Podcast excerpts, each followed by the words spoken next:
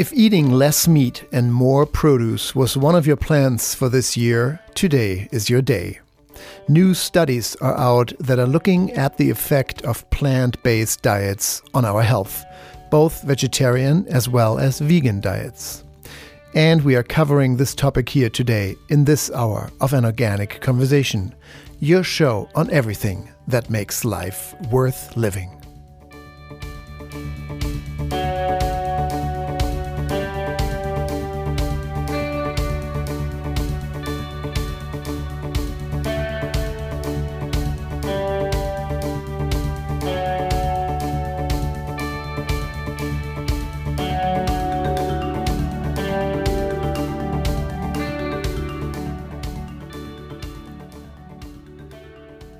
I'm Helge Hellberg. The average American consumes about 270 pounds of meat a year, making the United States the country with one of the highest meat consumptions per person in the world. 270 pounds per year is about three quarters of a pound of meat a day, every day. We know of our love for meat, and most of us know at least about some connection between meat consumption and our health, particularly cardiovascular or heart health. So, how much healthier is a diet that is much more or entirely plant based, that avoids animal meats or animal products altogether? And don't we need at least some amount of healthy meat in our diet? Is a meat free diet really complete? Today, we are talking with a nutrition expert about this topic, including taking a close look at the newest studies on vegetarian and vegan diets. Vegetarian or vegan, the health benefits of plant based diets. That's our focus in this hour of an organic conversation. All that and more coming up in just a minute. I'm Helge Hellberg. This show is brought to you by Bauman College, a leader in the field of holistic nutrition and culinary arts. Become a nutrition consultant or a natural chef at one of their campuses, or learn from home in a self paced mentored distance learning program. For more information on a degree in holistic nutrition or culinary arts, baumancollege.org. And Frey Vineyards, America's first organic winery, family owned and operated. Dedicated to the highest levels of organic and biodynamic farming, Frey never adds synthetic sulfites or other preservatives to their wines. Award winning wines at freywine.com. That's F R E Y W I N E.com.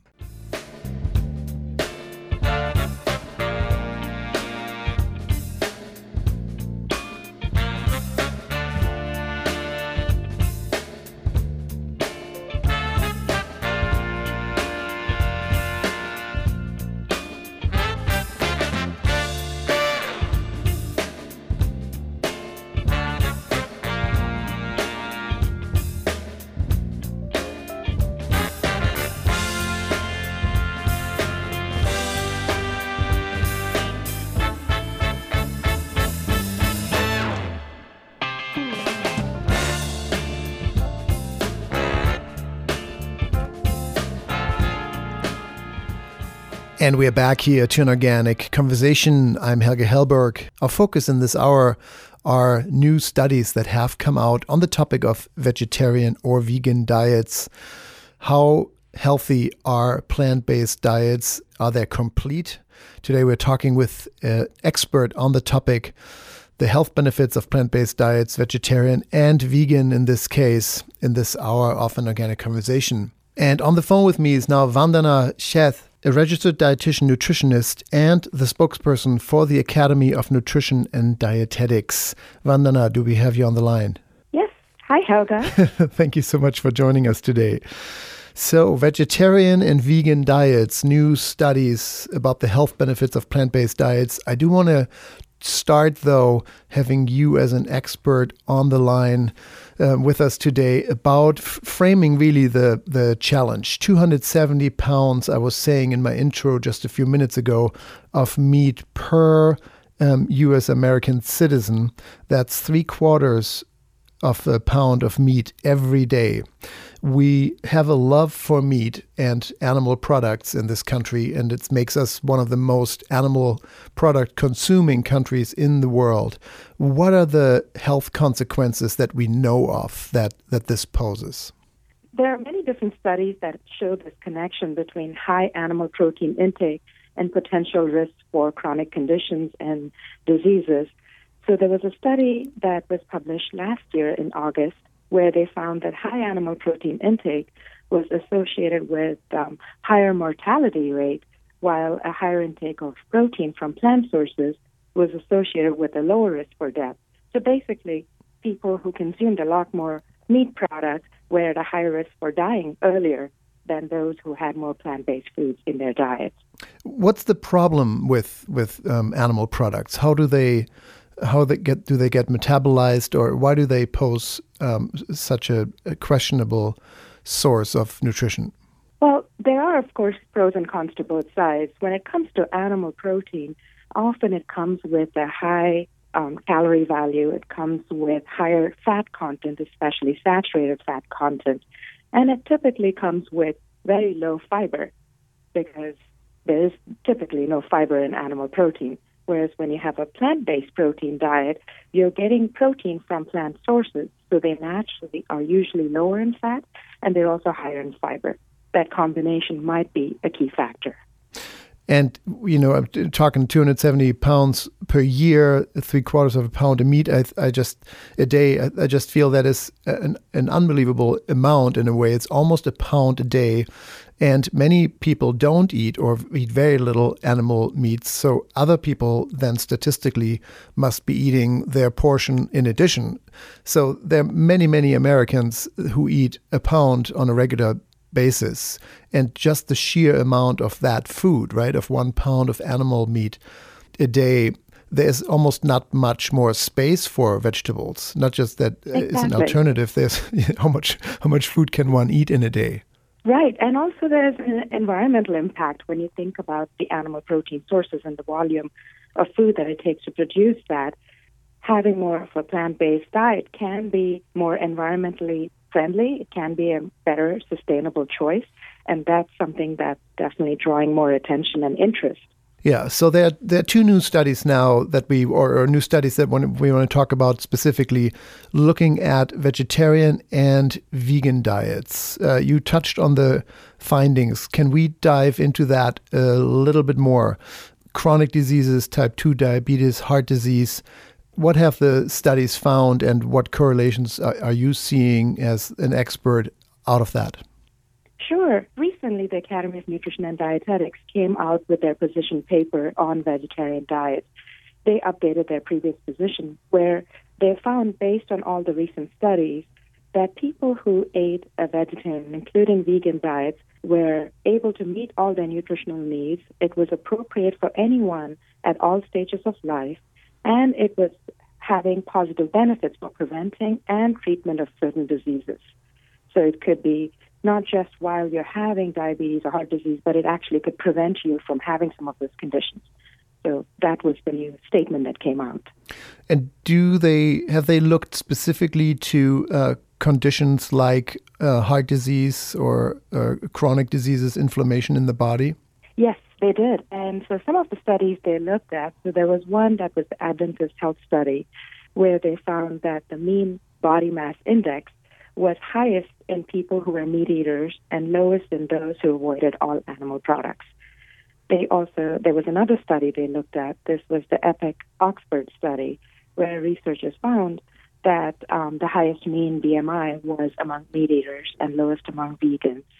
As far as cardiovascular disease risk, they found that vegetarian diets were associated with a reduction in the risk of developing the cardiovascular disease. And vegan diets seemed to be the most beneficial when it came to improving the heart disease risk. So many people, uh, many listeners f- know the difference, but can you make a distinction between vegetarian and vegan diets just for sure. once to clarify? Absolutely. So when it comes to vegetarian diets, there are many gradations. Typically, a vegetarian diet is someone who's following a diet that includes predominantly plant foods, but they avoid all flesh foods. So they may or may not include egg or dairy products. Whereas someone who's following a vegan diet typically includes just plant foods, so they would exclude eggs or dairy products, and they may also exclude honey. Great. Thank you for do that, doing that. Um, vegetarian or vegan, the health benefits of plant based diets. That's our focus in this hour of an organic conversation.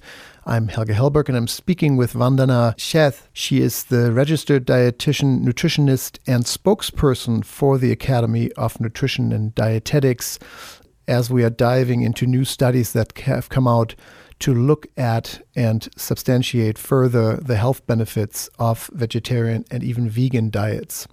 You just touched on that vegetarian and vegan diets are suggested to be working for everyone, for, for young people, for old people, from pregnant to an athlete. Are there any limitation, any restrictions? Is there anyone for whom a meat and dairy free diet wouldn't work?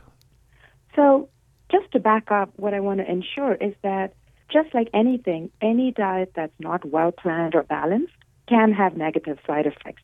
So when we're talking about a vegetarian or vegan diet, the catchphrase is making sure it's got a wide variety of foods and it's well planned and you're getting all your nutritional needs met.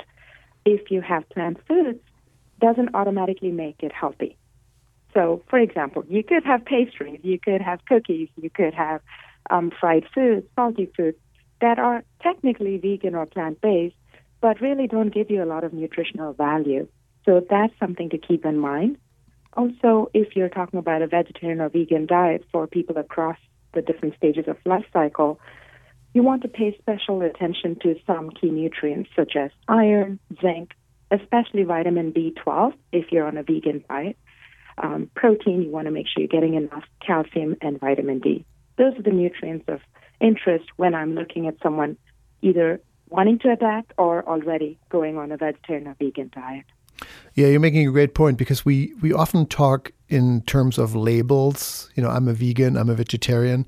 Mm-hmm. Uh, of course, it is a, a, tool to navigate that that means I'm not eating meat products or even any animal product. But you're saying that a cookie without dairy and uh, maybe even without honey and without any animal fat is vegan, but it's as unhealthy potentially as any fried uh, foods that we could eat with, with animal products. It doesn't in itself mean it is healthier. Uh, a fresh, wholesome, whole food based diet, whether it's plant based or does include lean meats, is always a better choice. Is that what you're saying? Exactly. Exactly. So you want to enjoy a wide variety of foods.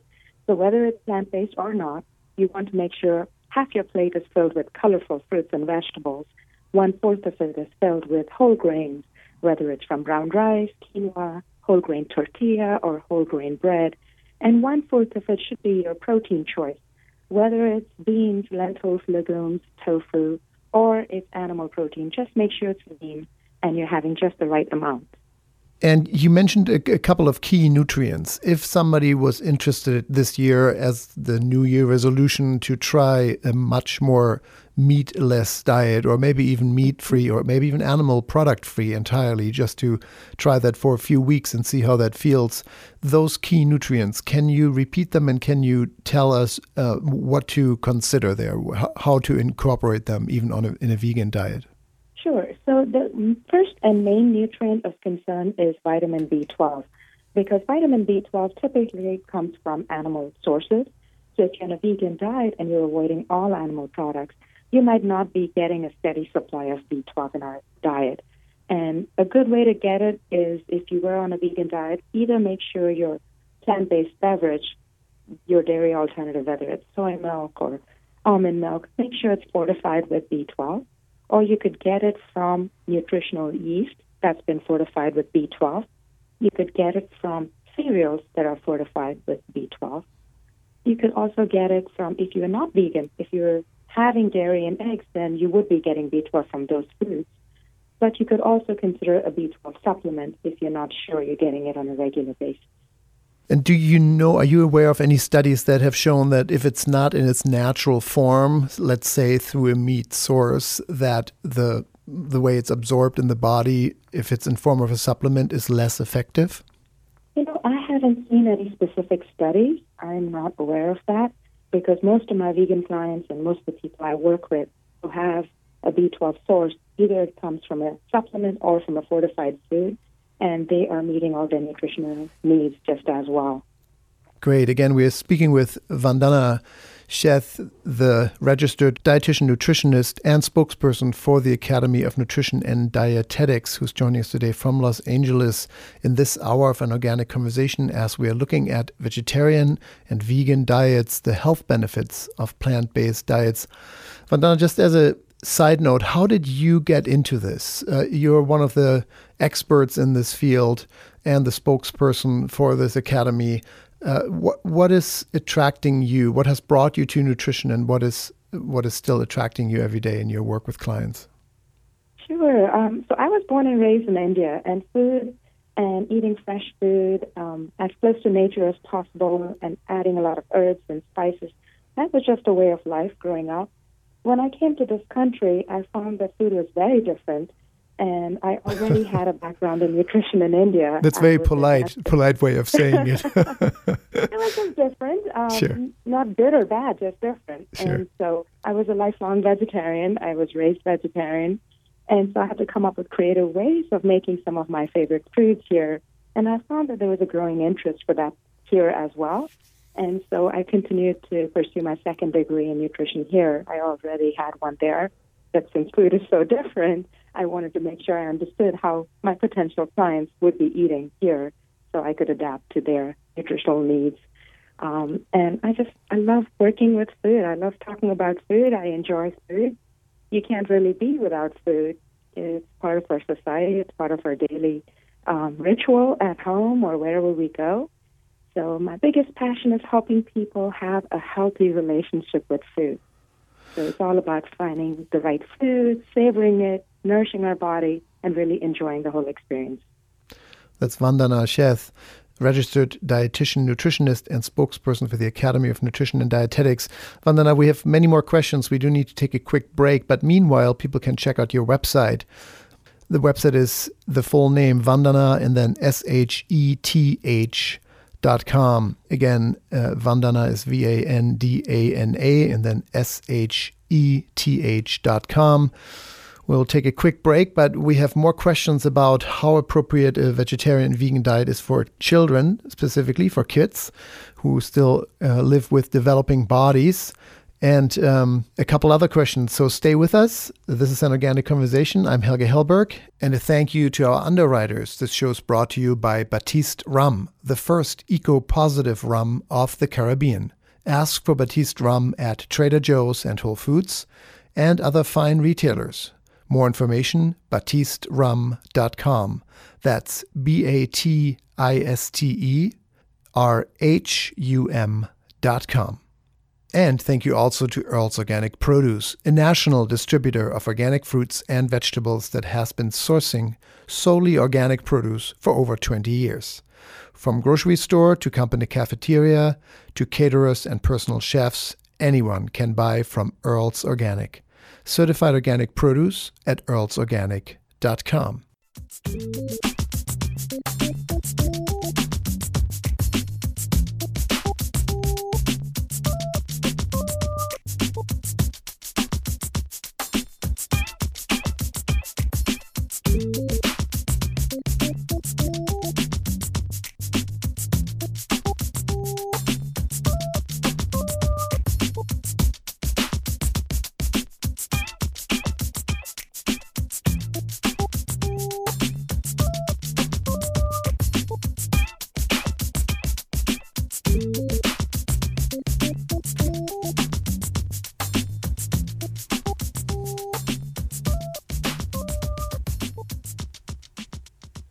And we're back here to an organic conversation. I'm Helge Hellberg. Vegetarian or vegan, the health benefits of plant based diets. That's our focus in this hour here in an organic conversation. And we're speaking with the perfect person for this topic, a registered dietitian, nutritionist, and the spokesperson for the Academy of Nutrition and Dietetics, who's joining us today from Los Angeles, Vandana Sheth. Vandana, right before the break, you mentioned children from from young to old, plant-based diets. As their bodies develop, and we're looking at nutrients, what should children or parents in this case consider uh, when they are deciding or trying a, a plant based, much more heavy uh, plant based, less meat or no meat or no animal products diet? Sure. So when it comes to children, just like uh, we had mentioned earlier, a vegetarian and even a vegan diet can be healthy and appropriate for anyone, including babies. But the key is to make sure it includes a wide variety of foods. The couple of the specific types of vegan diets that I wouldn't be comfortable recommending for babies would be the raw food diet and the fruitarian diet. Those are very extreme, they're very restrictive, and they would most probably not meet all the nutritional needs for babies. As far as children go, you know, they are at a key stage where you want to support their healthy growth and development. A well balanced vegetarian diet can meet their nutritional needs. Just something to think about is that vegetarian diets are often high in fiber and often low in fat. So you want to make sure that they don't get too full before they get all the calories they need. So make sure their foods, their snacks are nutritious and they're nutrient dense. Oh, interesting. That's an interesting challenge. You're saying because there's so much fiber in a plant based diet, after three carrots and a pear, one could be full, but certainly mm-hmm. has not met the dietary requirements for that lunch. Right. And so you want to balance it out. You want to make sure there's some protein, there's some fruits and vegetables, there's some whole grains. Try and get a variety of foods in, or make sure the snacks in between meals are also nutrient dense. You just touched on uh, raw food and uh, another, at least one other option.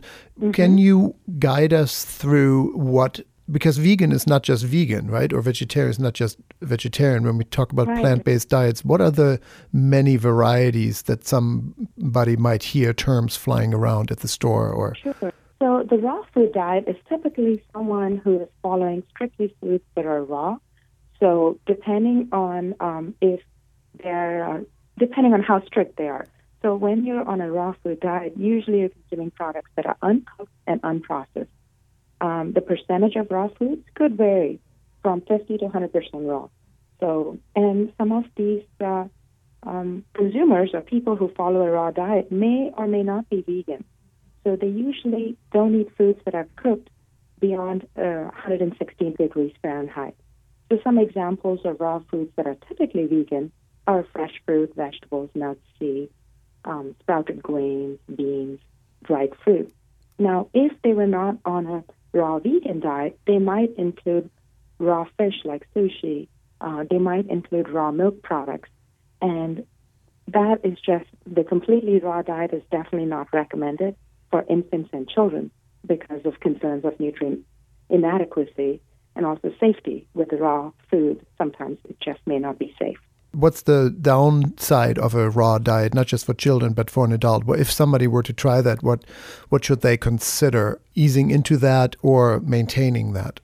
Um, as far as the raw food diet goes, it does take a lot more planning and preparation because mm-hmm. if you are not cooking anything greater than 116 degrees Fahrenheit, there's a lot more prep involved. Sure. And you want to just put a lot more thought process. You have to be much more organized and make sure you really have everything in place for your meals if you go out, you're going to be limited as to what you can have. So that affects your social life as well. So just something to think about. It, would it be appropriate if somebody were raw at home, but when they go out, they do you know some cooked or some at least semi semi uh, raw version or is that too hard on the body that once your metabolism is adjusted to raw foods and your digestive system that then eating processed foods even on an occasional basis in a restaurant is just too harsh of a of a change? You know, personally, I feel we all tend to have a combination of this anyway. Right. So when you're having salads at home or at a restaurant, it's basically a raw salad, and then we might have a soup or some kind of entree with it, which is cooked. So I think that might actually provide more of a balance in life if you were following, if you wanted to follow a raw diet at home, and then be a little bit more flexible or adaptable when you're outside the home. That might give you that extra uh, benefit as well. And of course, the raw diet does provide the most unadulterated uh, nutrients, I would imagine. True, but at the same time, I'm not necessarily sure you're getting all the nutritional needs met in that diet. So I think a combination, like a vegan diet, yes, it would meet all your nutritional needs. With a raw vegan, it's going to take, it's definitely going to be a little bit more challenging. And we, we do want to get to that. Um, but just to f- finish up with diet, so there's raw, and then you mentioned at least one other one. Right. So there's the vegetarian. You can have two different types. You can have lacto-ovo, which is people who include dairy and eggs in their diet, or you might have lacto-vegetarian, so they would have dairy but no eggs. You might have um, someone who's just strictly vegan, so all plant-based foods, no animal products. You could, there's another variety potentially called fruitarian, where they would strictly have fruit based foods. And I'm not very familiar with that because I, again, feel when you're taking away too many food groups, you are just not capable of meeting all your nutritional needs. Sure, that makes sense. And in regard to knowing whether or not you want to recommend dairy products or leaving dairy, dairy products out when you work with a client what do you go by? Like is it is it just trial and error? If are you saying let's for 2 weeks let's not do any dairy products and see how you feel then?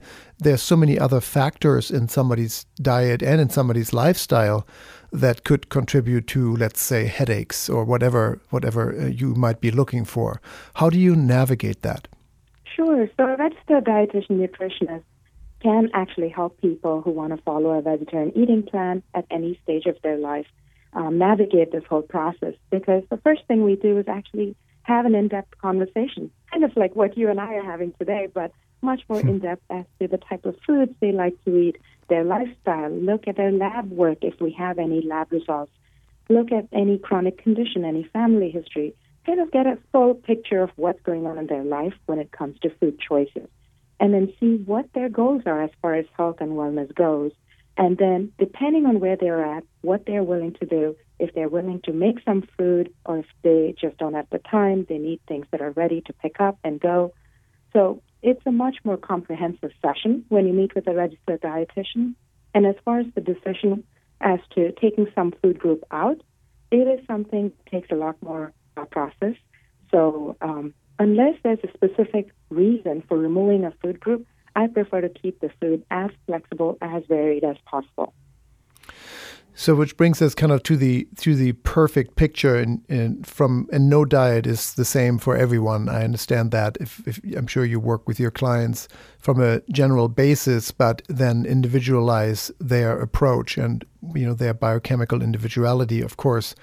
But if you if you had to give us a picture of a healthy week or even just a healthy day, uh, what would that really in detail look like? Um, our our listeners are always eager to get recommendations on truly you know, what are all the options for breakfast, what are all the options for snacks throughout, um, what's the function of the food that wakes you up more in the morning hours rather than something you know more in the afternoon evening.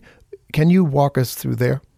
Sure. And so, uh, again, just to wrap up what you were saying, I truly believe that there are many different approaches to eating healthy. Yes. And how we're a well planned vegetarian or vegan diet is certainly one of the better ways from a health perspective, and it's also good for the environment.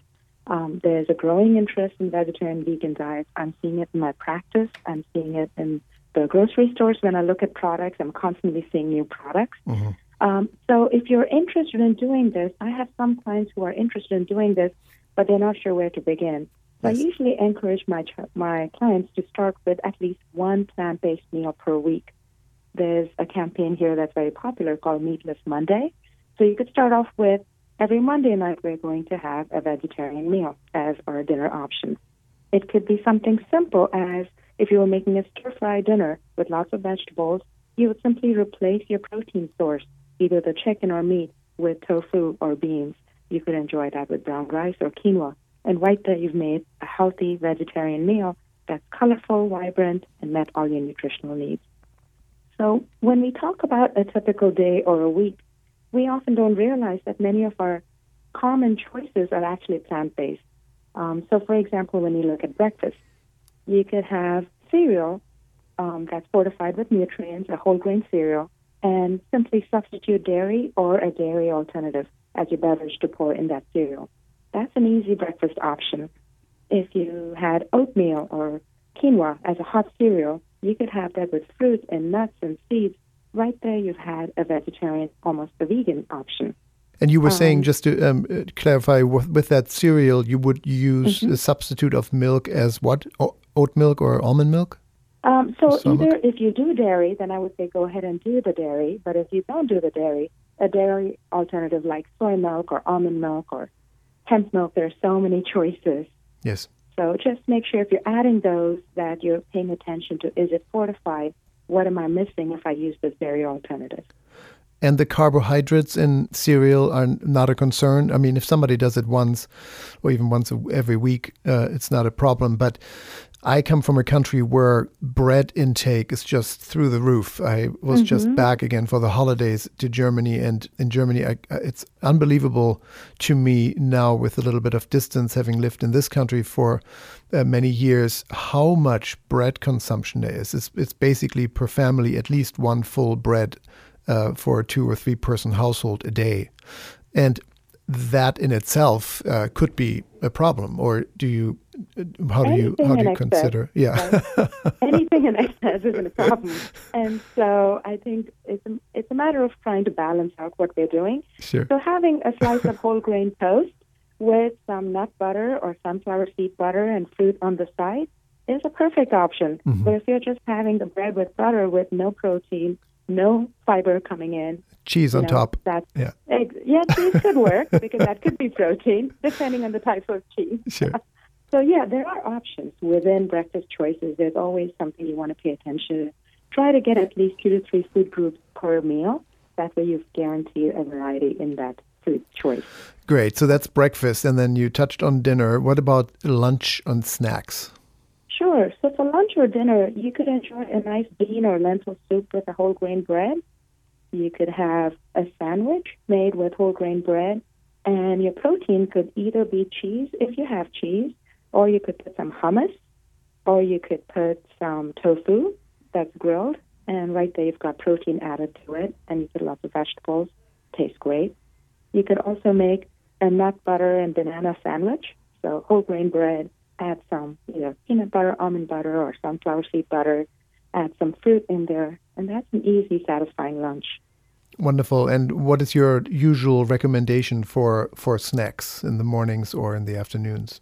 Sure. So usually we often don't meet our nutritional needs just with three big meals. So yes. my go-to snack choices are either some hummus with either whole grain bread or crackers, or with baby carrots or celery sticks, just some vegetables and dip. I would often have a whole fruit with some nuts on the side, or I would recommend if you have young children, they often like smoothies.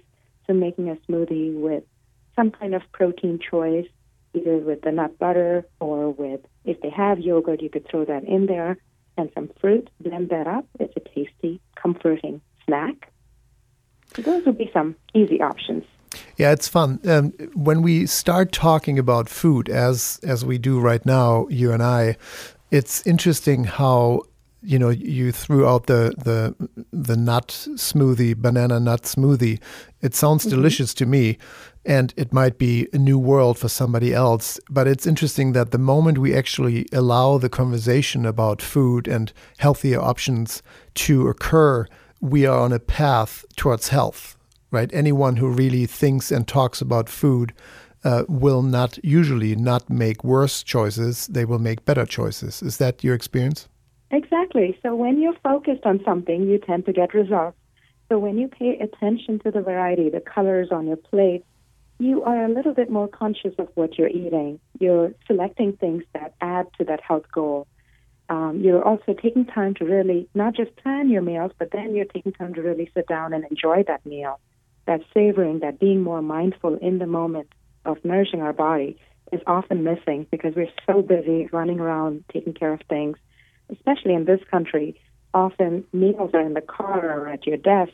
So just giving yourself that 10 to 15 minutes to sit down and really enjoy what's in front of you without distractions and putting some time and thought process in beforehand so that you have those options with you. That makes a big difference. Great. So this show came because of the studies uh, of on vegetarian and vegan diet, the health benefits of plant-based diets here on an organic conversation. Our main focus in this hour, the average American consuming 270 pounds of meat, and because many people are basically meatless or entire meat-free, uh, that means that the average American eats just about a pound of meat a day, at least every day uh, throughout the year usually we say just add more vegetables and add more fresh fruit and add nuts and add you know healthier options whatever that exactly mean for that person. But i do want to reverse that again and say if you had to take out in a specific list kind of the the foods that are the most concerning uh, that you see as a nutritionist that somebody should really look at in terms of volume at least reducing those is there a hierarchy? Would you say meats first or fatty meats first and then dairy following or eggs last? What is your what's your health hierarchy of elimination or reduction know, again, at least? I, um, so i come from a place where i do believe all foods can fit in a healthy diet. And so great. i that's just the way i believe. It's a personal choice. It's a personal decision. It's so holistic. Yes, right? And so um, realistically it's it's something that a client is interested or your listeners are interested in, if they are interested in being more healthy and achieving some of these goals, then yes, research does show having more vegetarian, having more plant based foods can help them in this process. But the key is to make sure you're adding the healthy choices. Just like we discussed, just because something is plant based or vegetarian doesn't give it that automatic health halo where it's perfect, it's great, it's meeting all your nutritional needs you still need to make sure it's balanced, it's got a wide variety of foods.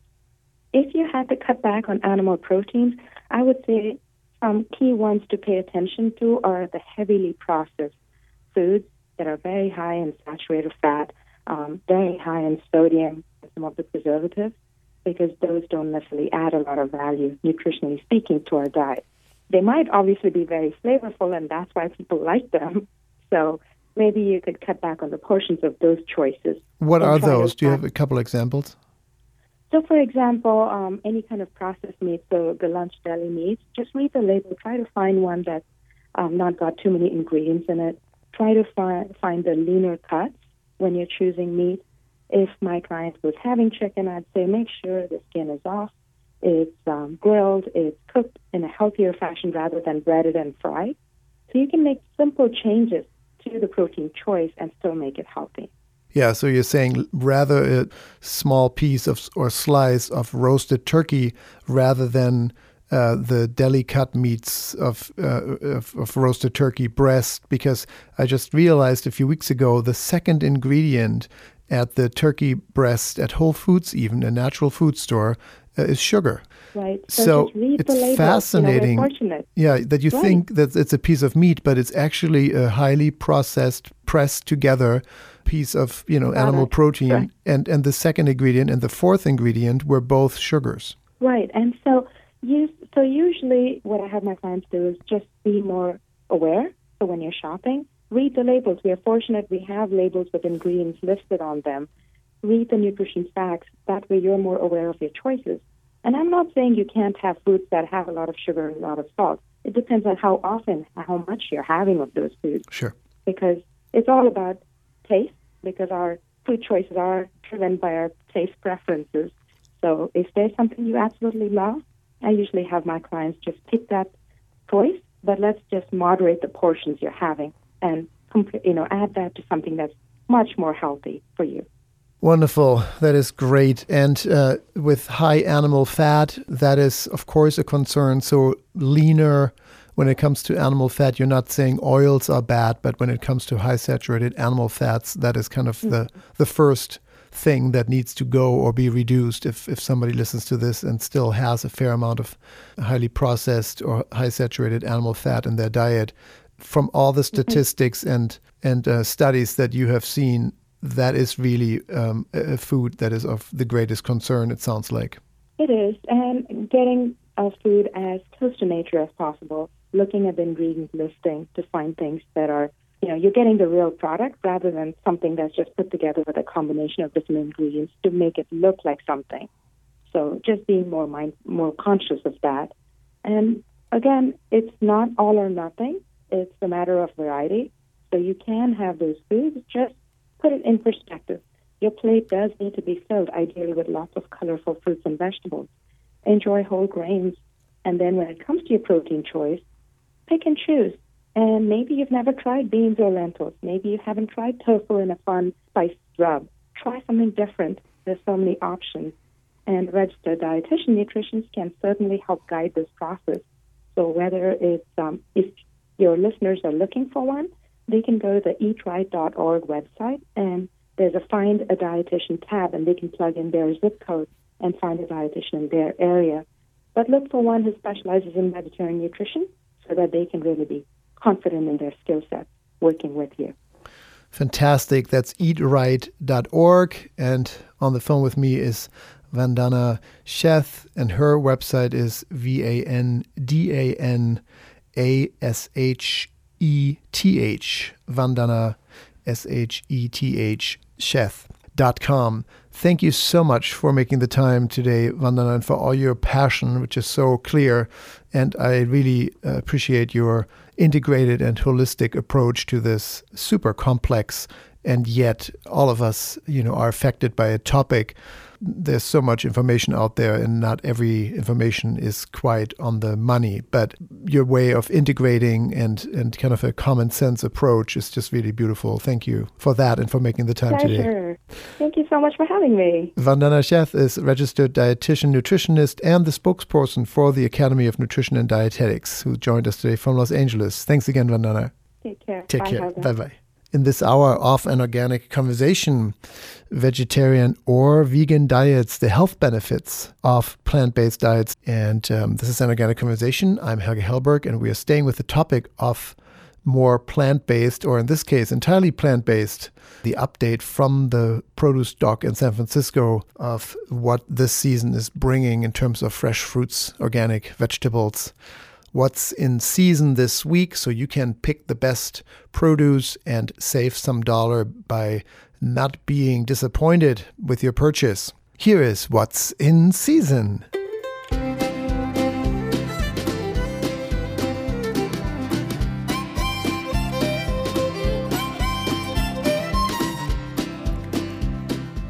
And with us now is the voice of the San Francisco produce market, in this case, not in the form of Earl Herrick of Earl's Organic Produce, but of Christy Biddle. Uh, just as good and just as knowledgeable. Christy, do we have you with us? I am here, Helga. Thanks so much for having me. you are one of the fruit buyers uh, or, or produce buyers at Earl's Organic for years, quite an authority in the field, actually, at this point. And um, thanks so much for making time. What's the item of the of the week that you are really excited about? Avocados. We are just transitioning Avocados. into the California season, and obviously, Californians and people across the country love their avocados. So excited to talk about that today. Oh, that's that's fascinating because we had you on the show literally half a year ago or so, roughly five months ago. We were just on the tail end of the California season into the Mexican season, so that's now done. And I guess everything we said then reversed is now true for this moment. Is that is that about right? More or less. so, from yes. a consumer, I mean, avocados have have seen such a spike in interest, right? It's now the mm. new, it's the new uh, chart or the new kale. Can you talk about that? Is that or is that just my presumption that avocados are just through the roof? People love them and have fully acknowledged them, and uh, of course, it's Super Bowl time anyway. Yeah, absolutely. So I think you're right on the mark with that. Yeah, and there's been quite a bit of media attention also to the rising demand and growing demand for avocados. You know, that has been challenged a bit by a smaller crop this year hmm. in California. And Mexico has also been challenged in terms of supply and trying to feed the growing demand for uh, avocados as well. And you, you mentioned, we talked about that before the production, and you, you mentioned an issue around creating more growing area for avocados. Can you talk about that? Yeah, definitely. So there have been a couple articles that have come out recently, one in particular by the New York Times, discussing deforestation in Mexico as more growers are looking to plant avocados.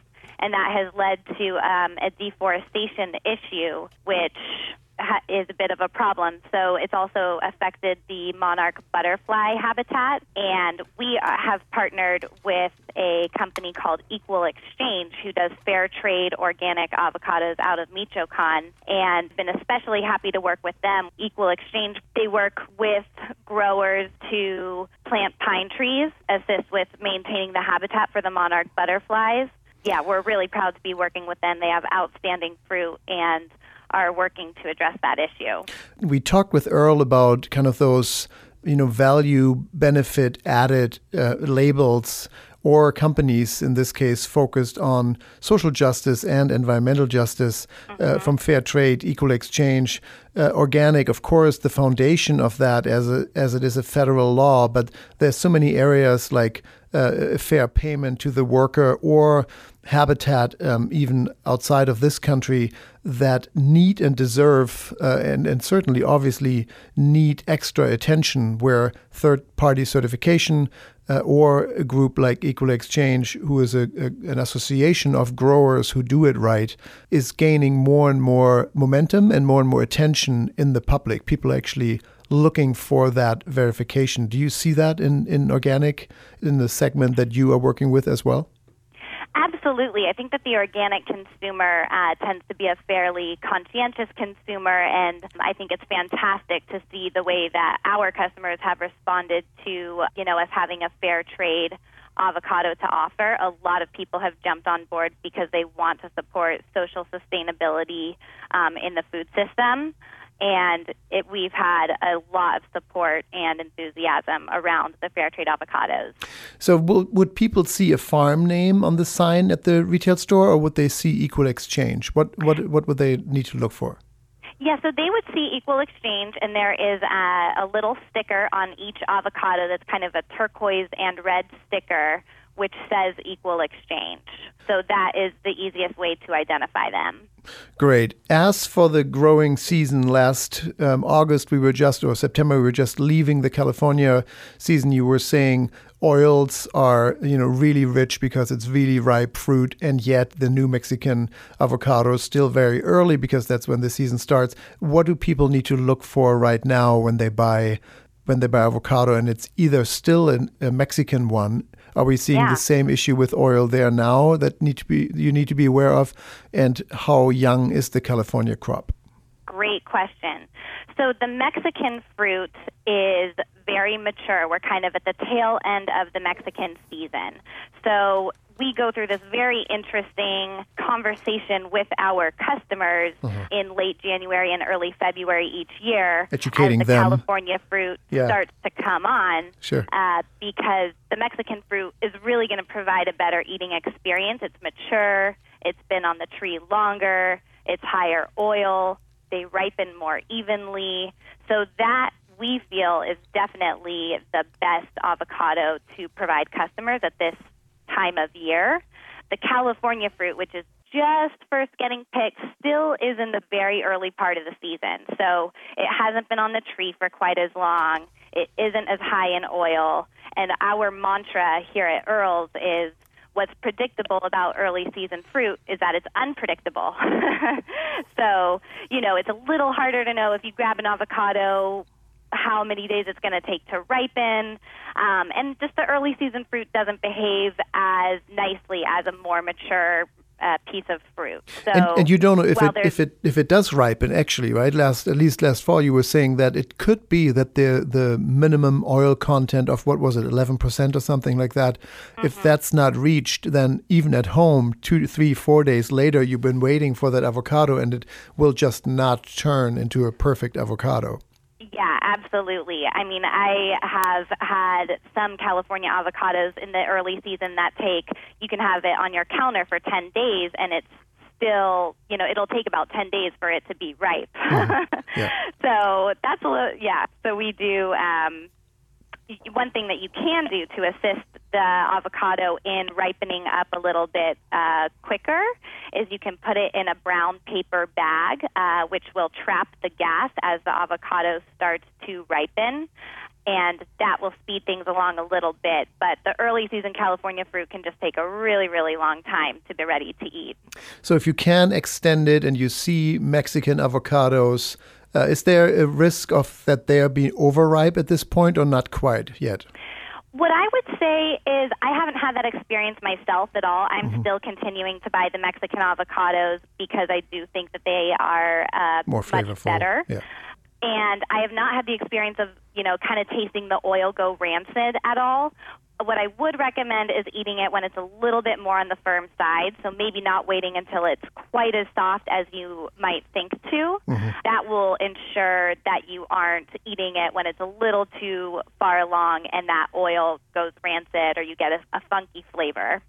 Gotcha. Wonderful. So, Mexican avocado, end of the season, better flavor, better experience, but don't wait until it's normally soft. You can eat it, or you should eat it even a little bit firmer because the oil go bad quicker, but it's also more flavor still right now. Absolutely over California product. How would anyone know that buying, you know, I mean, avocados are not 10 cent items. They are $2 a pop or more.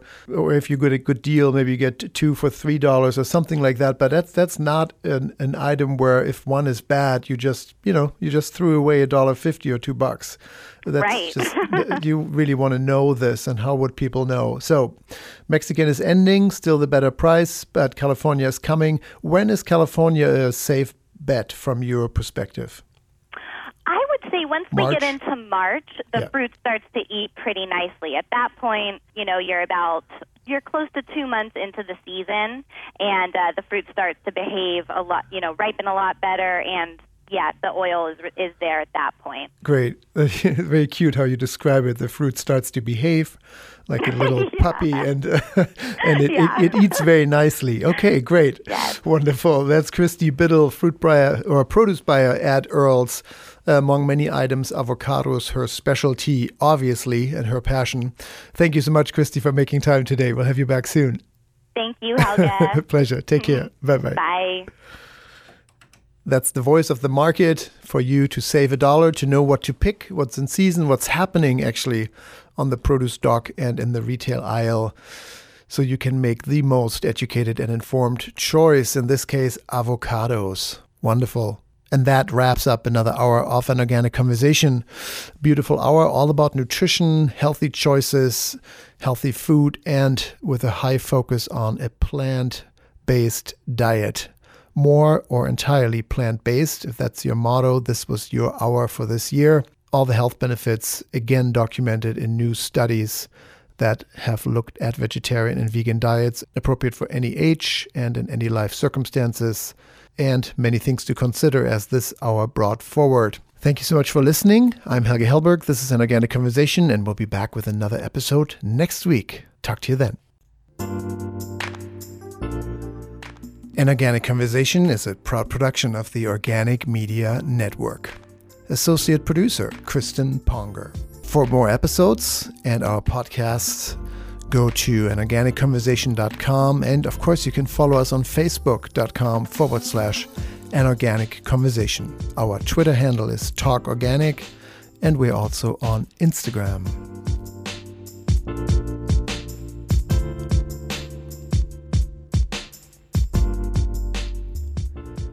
I'm Helge Hellberg, host and executive producer of An Organic Conversation, and we'll be back with another episode next week. Thank you so much for listening.